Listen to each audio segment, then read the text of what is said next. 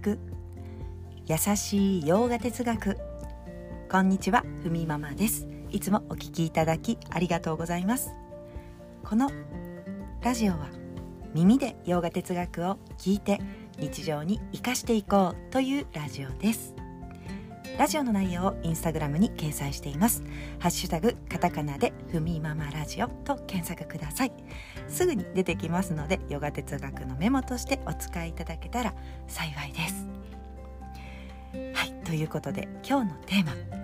バガバットギーター10章。ナーラダとカピラ。というテーマでお送りいたします。はい。あ今日もその話ですか？と思われる方。そうなんです。まだまだ続く自然の摂理イーシュバラの現れについてのお話です、まあ、ちなみにこの10章で書かれているイーシュバラの現れ。これは登場人物のアルジュナがクリシュナに向かって教えてくださいとどういったものが自然の摂理イーシュバラの現れなんですかと聞いているということです。アルジュナは知りたい。そしてクリシュナが教えてくれます。では今回の現れはということですが今日もお伝えしていきます。自然の摂理の現れイーシュワラの現れは木々の中では菩提樹。賢者においてはナーラダ。そして芸術の神チットララタ。知恵ある者カピラであるということです、まあ、菩提樹木々の中では菩提樹、まあ、聖なる木とも言われていますがお釈迦様はこの菩提樹の下で悟りを開いたということです。こう枝が下にね向かって伸びていく、まあ、不思議な木ですがまた下につくとそれがね根を張って新しい木になっていく、まあ、一本の木だったものがどんどんどんどんその木自体でこう森が形成されていくような聖なる木ということです。賢者においてはナーラダこれはね後ほどお話しします。そして芸術の神チットララタ。これは天使の中ではトップということですね。まあその芸術の神としてまあ、演奏とか踊りのパフォーマンスそういったものを披露する前に、まあ、その天使のね姿をして、まあ、踊ったり祈ったりしてこう現代でもそういった催し物の前に現れるその形としてね現れていく。チットララタです。そして知恵あるものカピラですよ。これはカピラさんというね同姓同名が多いということで三キャ哲学のねカピラですねと思われる方もいますがそのカピラではないんですよね。ギータで出てくるカピラはまた違います。ということで今日はナーラダとカピラについてお話しします。そうナーラダ、えーね、ちょっと前にも お話ししましたがトラブルメーカーというね話もしましたが、まあ、トラブルのあるところにナーラダと。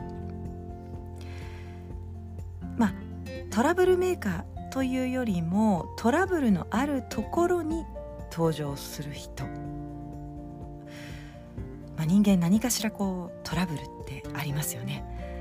でもそれっていうのは、まあ、一つの経験。その経験から何かしらの思いを抱き私たちは知恵を得ることができるわけです。まあそういったところにはナーラダがいるよということ。トラブルがあるところには学びがあるから。大丈夫だと。私たちに前向きにたとえ自分が今ちょっと乗り越えられないかもと思われる状況でもならだ。知恵を与えるものによって見守られているから大丈夫ですよ。落ち着きを持って向き合っていこうということですね。まあそうすることで今までにないこう知見が身についたり経験値が上がると。ナーラというのはニャーナ知恵という意味ですね。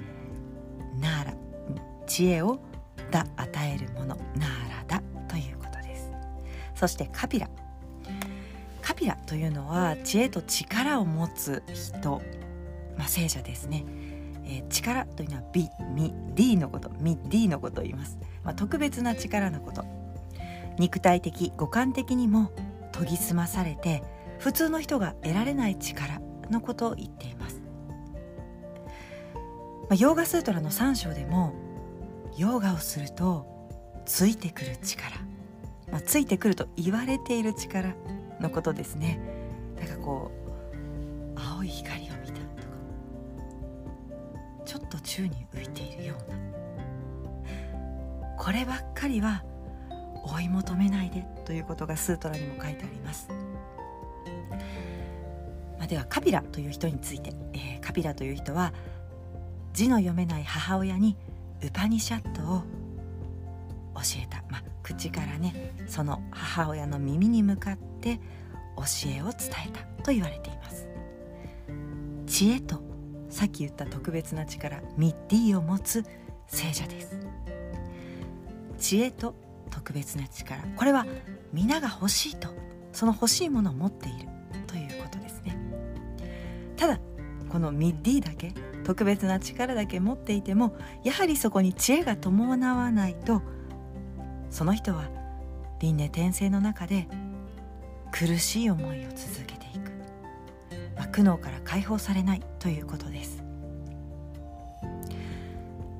ヨーガスートラ3章にもこの力だけを追い求めて修行しているわけではないですよねとこの私たち読み手にも釘を刺すシーンがありますけれども、まあ、たとえ特別な力を持っていても真実の知恵世界についてそして自分についての知恵をどれだけ理解したかというまあ証にはならないと。修行していれば特別な力がついてくるかもしれない。でもそこに知恵が伴わなければ何も意味がないと。そういうふうに考えるのがインドの知恵のある人の考え方です。なのでどちらかといえばもうミッディがなくても知恵があればよいと。自分に対する揺るぎない理解。世界にくつろげる十分な理解さえできていればもうそれ以上に欲しいものはないはずと。たまたま知恵を追い求める中でミッディがついてくるのはわかるけどそっちを追い求めても何も変わらないよね。ということですね。ただカピラという人は普通の人が羨むものを物のの価値が分かる人が羨むものどちらも持っている、まあ、稀有な人。ということです。ということで今日もね私はこのギーターの教えを自分の理解につなげていくということでジャパ瞑想もしていきたいと思います。はいそれでは今日はこんなところで今日一日も皆様にとって素敵な一日になりますように。耳で聞く優しい洋画哲学ふみママラジオご清聴ありがとうございました。ナマステ。